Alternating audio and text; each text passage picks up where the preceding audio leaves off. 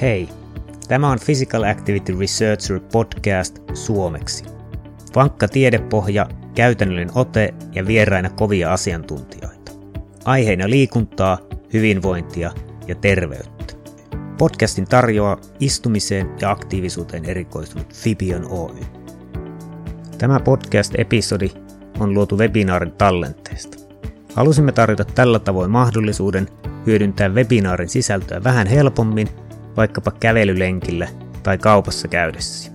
Toisaalta osa puheista saattaa viitata esitystiojen sisältöön ja saattaa aueta hieman huonosti ilman kuvaa.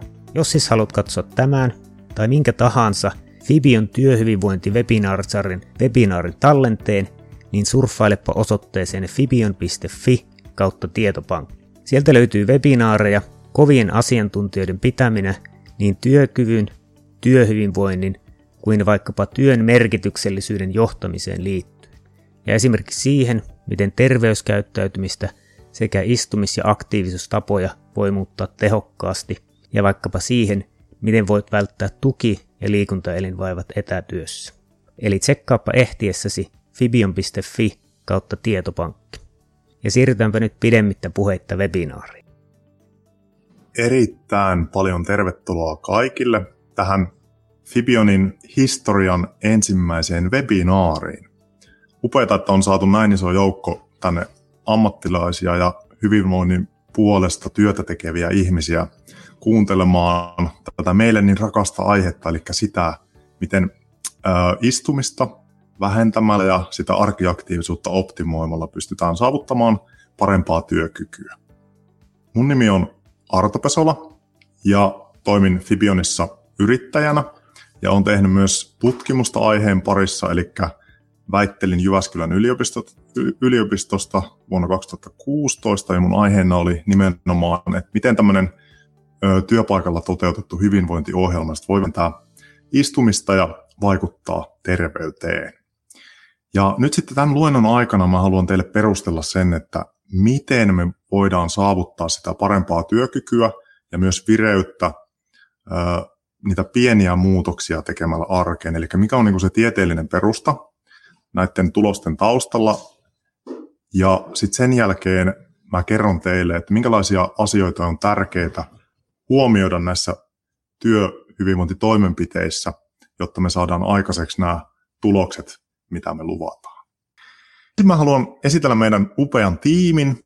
Eli meillä on, meillä on osaajia, aika paljon painottuu tuonne liikuntatieteen puoleen, mutta mutta tota, Marko ja Ari tekee meidän tiimissä ohjelmistokehitystä, sitten minä, Petra, Olli ja Sini ollaan sitten sisältöasiantuntijoita.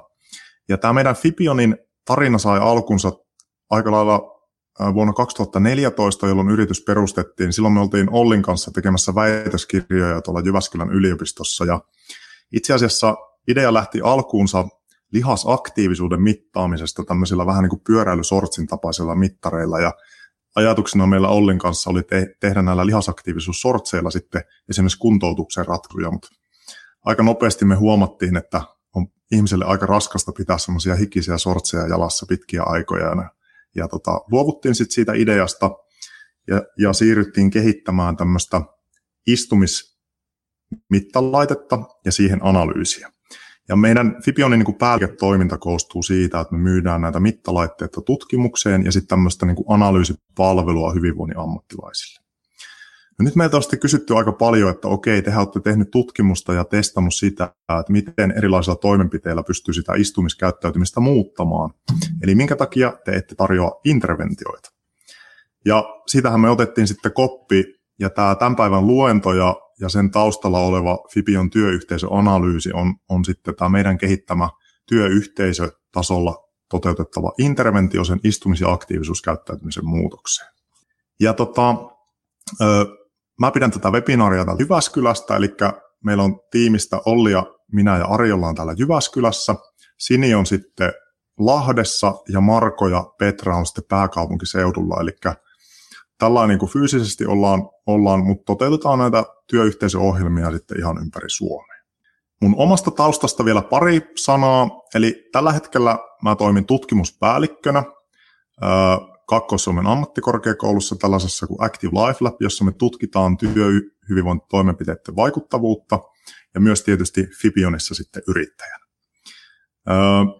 Ja mä väittelin aiheesta pari vuotta sitten tuolta Jyväskylän yliopistosta ja olen myös kirjoittanut aiheesta kaksi kirjaa, jos kiinnostaa tutustua aiheeseen vähän tarkemmin, niin ne oli tämmöisiä luomuliikuntakirjoja, eli, eli tota, oli hienoa, että me keksittiin kustantajan kanssa tämmöinen, tämmöinen tota, hieman erilainen ja ehkä vähän säväyttävä nimi, mutta puhutaan siis istumisen vähentämisen hyödyistä ja arkiaktiivisuuden hyödyistä näissä kirjoissa. Mä toimin myös tuossa vuonna 2015 15 tuolla sosiaali- ja terveysministeriössä tämmöisessä työryhmässä, jossa me laadittiin Suomeen istumissuositukset ja ja tämä oli sillä tavalla tosi tärkeä juttu, että näiden suosituksen, suositusten tarkoituksena oli kommunikoida se, että, että se aktiivinen elämäntapa ei ole pelkästään sitä liikunnan harrastamista verkkarit jalassa, vaan se aktiivinen elämäntapa lähtee siitä, että me noustaan tuolista ylös. Me luvataan tässä meidän Fipion työyhteisön hyvinvointiohjelmassa aika, aika tota isoja vaikutuksia terveydelle. Tässä on koottu tämmöisiä keskeisiä hyötyjä, mitä me luvataan, ja, ja tota, nämä vaikuttaa aika, aika niin kuin isoiltakin vaikutuksilta, mutta nämä ei ole tuulesta temmattuja, vaan kaikilla lupauksilla on taustallaan tutkimusnäyttöä, ja tämän webinaarin aikana mä haluan käydä nämä, nämä jokaisen näistä läpi ja perustella, että mihin tällaiset aika isotkin vaikutukset sitten perustuu. Tämä tasapainolauta tässä kuvaa nyt sitä, että että tota, tätä istumisen vähentämistä on estämässä tuolla tasapainolaudan toisella puolella on aika paljon tämmöisiä asioita, jotka niin kuin estää sitä istumisen vähentämistä. No ensimmäisessä pallossa siellä on niin tuommoiset järkisyyt, eli usein me selitetään itsellemme sitä istumisen tarpeellisuutta. Jos te olette vaikka ajanut autolla 200 kilometriä ja sitten pysähdytte huoltoasemalle, niin, niin tota, voitte selittää itsellenne, että, että onpas nyt mukava mennä vähän lepäämään, kun on ollut niin raskas ajomatka, ja sitten löydätte itsenne sieltä huol- huoltoaseman penkiltä istumasta.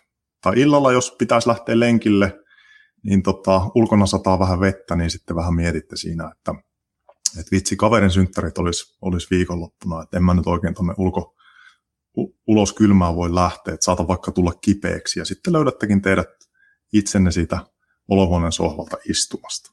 Mutta oikeastaan nämä niin kuin järkisyyt voi sitten toisaalta selittää myös laiskuudella, joka tietysti meille ihmisrodulle on aika, aika ominainen piirre.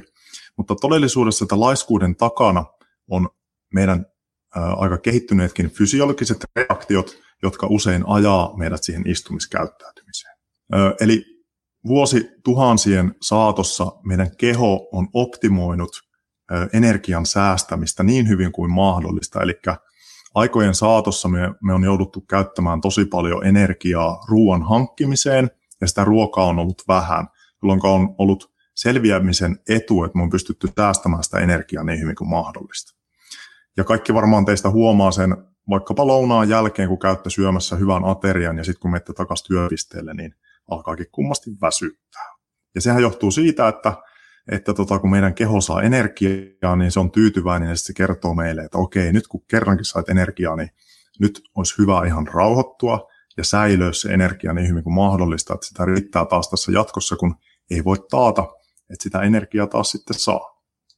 No nykypäivänähän tilanne ei, ei, ei ole ihan tällainen, vaan me kyllä tiedetään, että välipala automaattista saa vaikka saman tien lisää energiaa, jos sitä haluaa, mutta meidän kehohan ei sitä tiedä. No sitten tätä istumista, istumisen vähentämistä estää myös meidän sosiaaliset normit.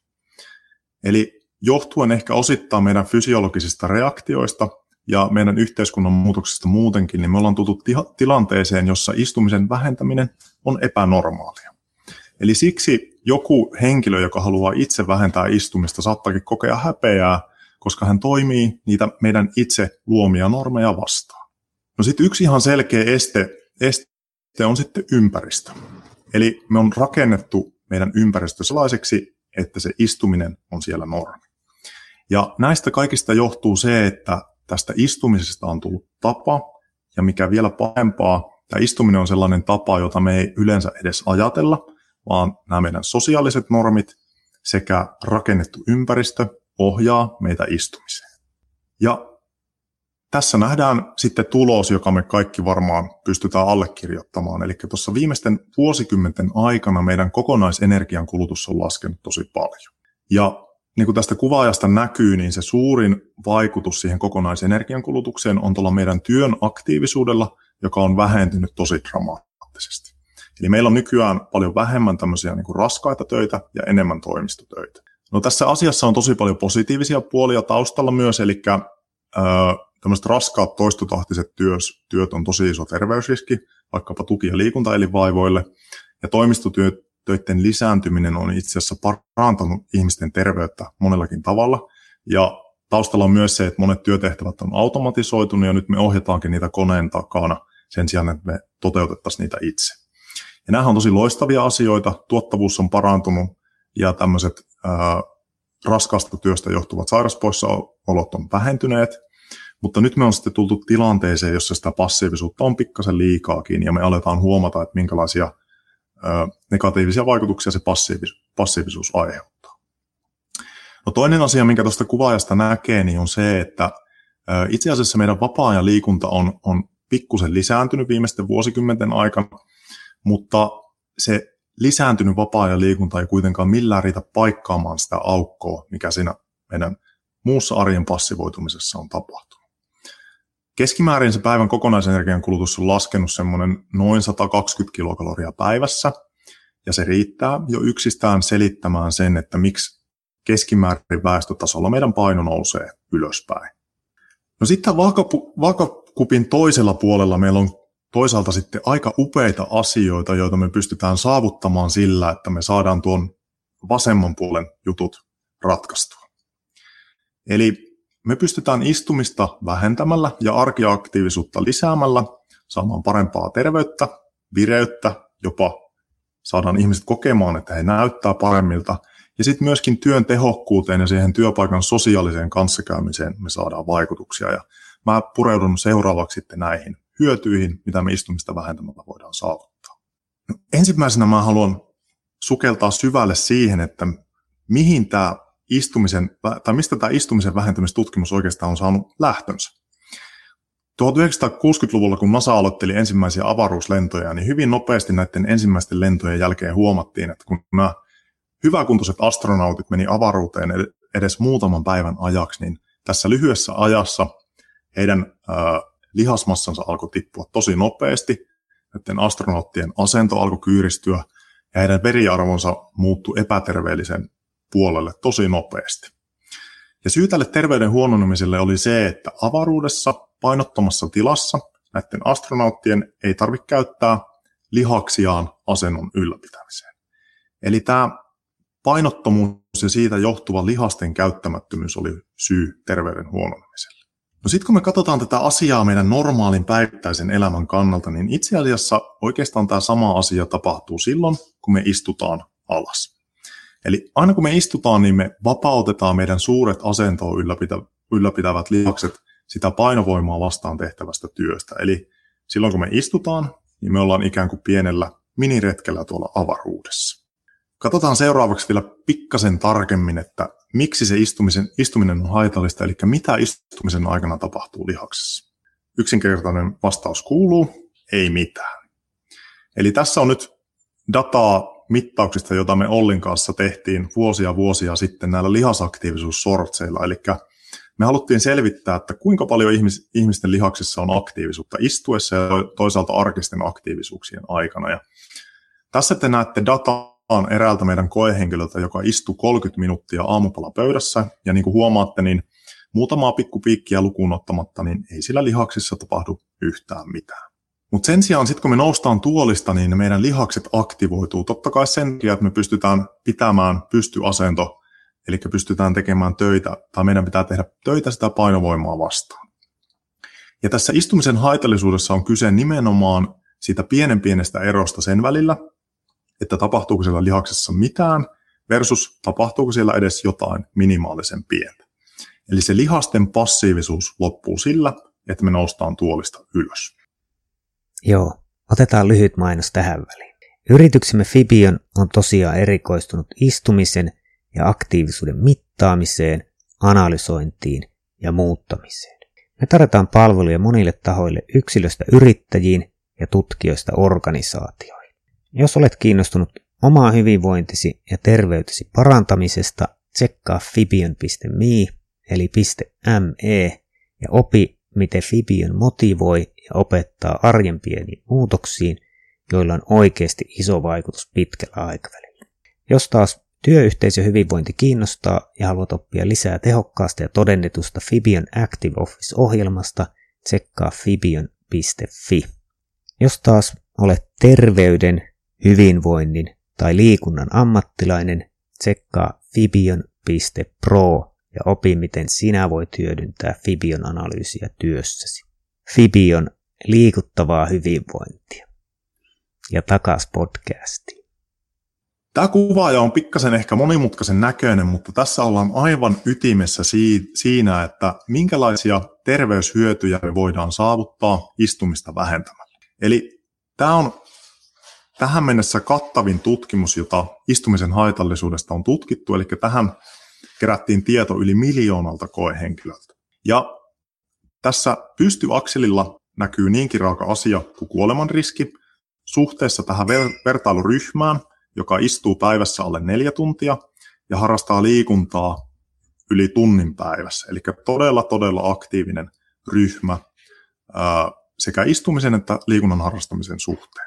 Ää, eli tämä sininen ryhmä kuvaa ryhmä, kuvaa henkilöitä, jotka harrasti liikuntaa yli tunnin päivässä, ja sitten täällä ylhäällä on ryhmä, tämä punaisella kuvattu, joka ei harrasta ollenkaan vapaa-ajan liikuntaa. Ja sen lisäksi nämä ryhmät on jaettu neljään joukkoon heidän istumisen määränsä perusteella.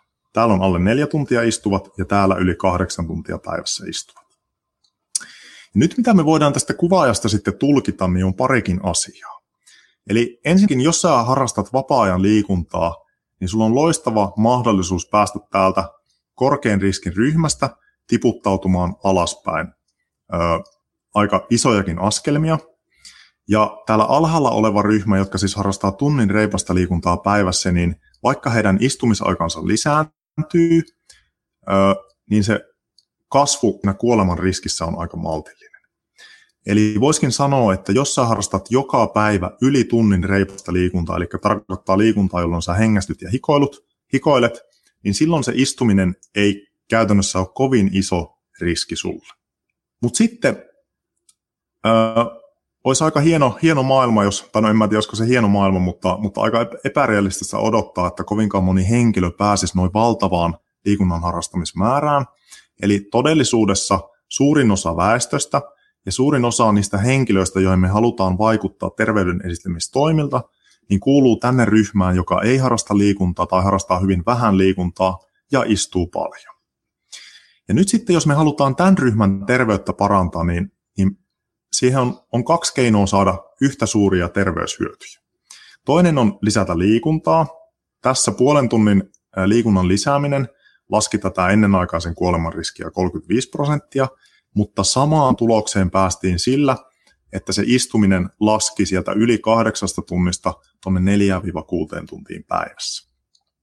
Ja nyt terveyden edistämisen kannalta tämä tarjoaa meille aivan valtavan hyviä uusia mahdollisuuksia ajatella sitä aktiivisuuden lisäämistä sen koko päivän kannalta. Eli tämä liikunnan lisääminen kuitenkin on sellainen asia, että se on ehkä enemmän niitä vapaa-ajan juttuja. Toki meillä on kaikenlaisia liikuntaseteleitä ja tällaisia, jotka on aivan loistavia asioita, mutta usein ö, siellä kohdataan aika äkkiä semmoista polarisoitumista, eli ne käyttää näitä mahdollisuuksia eniten, ketkä on jo valmiiksi aktiivisia. Mutta sitten nämä toimet, joilla me tähdetään istumisen vähentämiseen, niin ei tarvikaan olla aina yksilön päätöksen varassa vaan niillä pystytään saavuttamaan isompia ryhmiä ja sitä kautta sa- saamaan suurempia vaikutuksia työyhteisötasolla aikaiseksi. Ja mä palaan näihin, näihin vaikutuksiin sitten vielä vähän myöhemmin. Tähän täytyy vielä sanoa se, että nyt kuoleman riski ei ole tietenkään sellainen, mitä välttämättä sillä työyhteisössä niin kuin lähtökohtaisesti ensimmäisenä mietitään, mutta, mutta samantyyppisiä kuvioita me on saavutettu sydän- ja verisuonitaudeista, kakkostyypin diabeteksestä, tuki- ja liikuntaelinvaivoista ja jopa mielenterveyden ö, niinku ongelmista. Eli samansuuntaisia tuloksia on myös sellaisten terveysmuuttujien suhteen, jotka onkin paljon relevantempia sit sen työyhteisön kannalta. No se lihasten käyttämättömyyshän johtaa siihen, että meidän energiankulutus on tosi alhaisella tasolla. Eli silloin kun me istutaan, niin meidän energiankulutus on käytännössä lepotasolla. Mutta heti kun me heitetään vaikka purkkakin suuhun, niin me pystytään tuolla laboratorio-olosuhteissa mittaamaan se kohonnut energiankulutus sen takia, koska se istuessa on niin alhaista.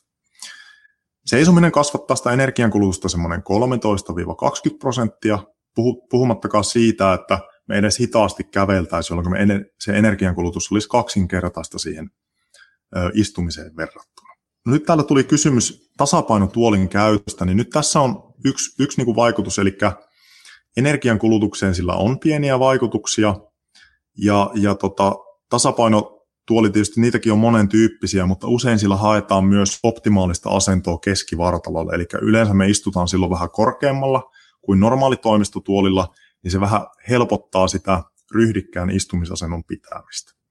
Mutta siinä täytyy sanoa se, että usein näissä tuoleissa ei välttämättä ole selkänojaa, ja riskinä on se, että jos sulla on vaikkapa huono keskivartalon kunto, tai sä et jaksa ehkä, ehkä oikein keskittyä siihen istumiseen, niin on riskinä, että se asento lysähtää sitten tällaiseen,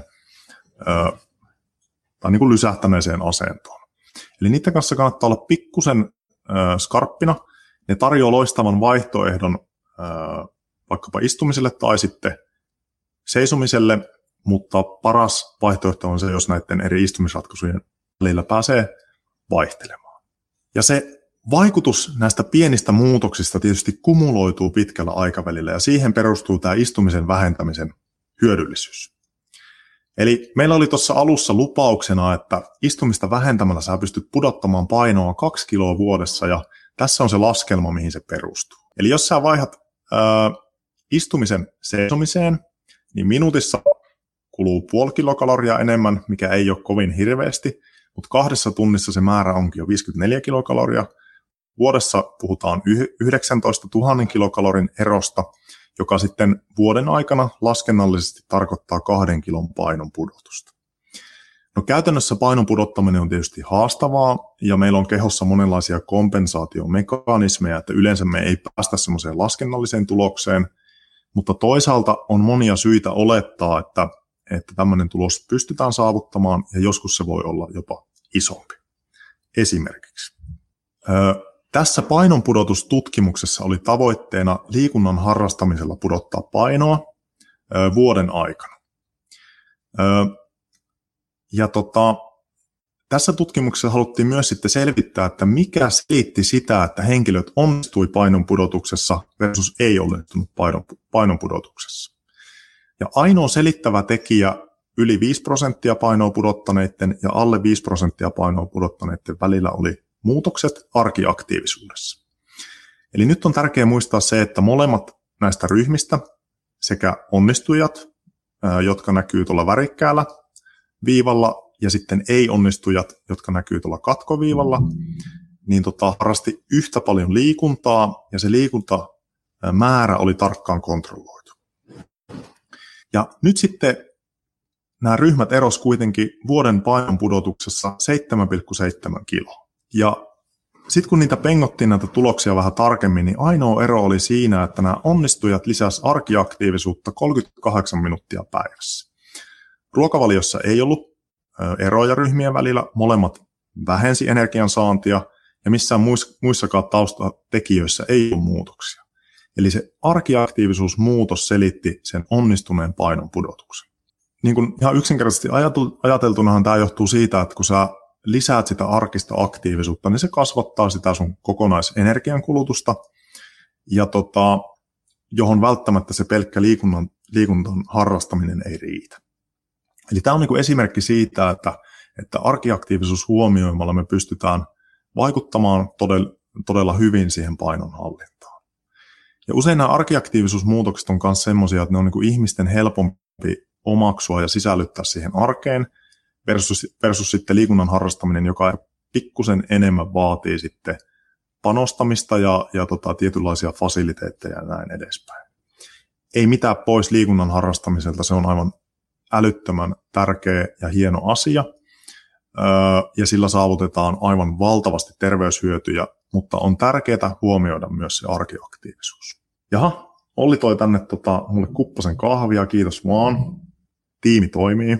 Seuraavaksi mä näytän teille toisen aika mielenkiintoisen perusteen sille, että miksi arkiaktiivisuus on tärkeää painonhallinnan kannalta. Ja se on se, että itse asiassa istuminen vaikuttaa meidän nälän tunteeseen. Ja tämä on taas tämmöinen pikkusen monimutkaisen näköinen käppyrä, mutta mä selitän tämän teille nopeasti.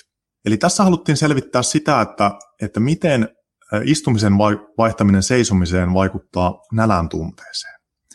Ensimmäisenä päivänä ihmiset seiso koko päivän ja he sai samalla syödä sen verran energiaa kuin he halusivat. Ja tuloksena oli, että he söi yhtä paljon kuin he kulutti. Toisena päivänä nämä henkilöt istui ja saivat myös öö, syödä niin paljon kuin halusivat. Ja tulos oli, että he söi enemmän kuin kulutti, eli ylikulutuksen. Ja molempina päivinä nämä koehenkilöt raportoi, että he eivät tunne nälkää. No kolmantena päivänä nämä henkilöt myös istu koko päivän, mutta sitten heille annettiinkin vaan sen verran energiaa, niin kuin kulutusta vastaava energiamäärä. Ja tuloksena oli, että silloin nämä koehenkilöt raportoikin, että he tuntee itsensä nälkäisiksi. Eli, eli tämä tarkoittaa sitä, että tämä istuminen ikään kuin häiritsee meidän nälän säätelyä, ja herkästi silloin, kun me istutaan paljon, niin me syödään yli kulutuksen. Ja tässä taustalla on tämä meidän kehon fysiologia, joka kannustaa meidät, kaiken varulta syömään pikkusen enemmän kuin me kulutetaan. Mutta silloin, kun me lisätään sitä arkiaktiivisuutta, vaikkapa seisomista päivää, niin on huomattavasti helpompi pysyä siinä energiatasapainossa. Ja tämä voi olla yksi syy siihen, että miksi se arkiaktiivisuus näyttäytyy aika tehokkaana niin kuin tässä painonhallinta toimenpiteissä. No seuraavaksi on sitten vireystila, joka on tietysti tosi tärkeä sen työyhteisön kannalta. Ja tässä tutkimuksessa haluttiin verrata jälleen kerran kolmeen päivää keskenään. Eli henkilöt toteutti normaalin työpäivän ja ensimmäisen päivän alussa he teki tämmöisen 30 minuutin reippaan kävelysuorituksen ja sen jälkeen istu koko päivän. Toisena päivänä he jakoo tämän 30 minuuttia sen päivän ajalle tämmöisiin viiden minuutin ö, kävelyjaksoihin ja siinä välillä istu. Ja kolmantena päivänä he sitten istu koko päivän.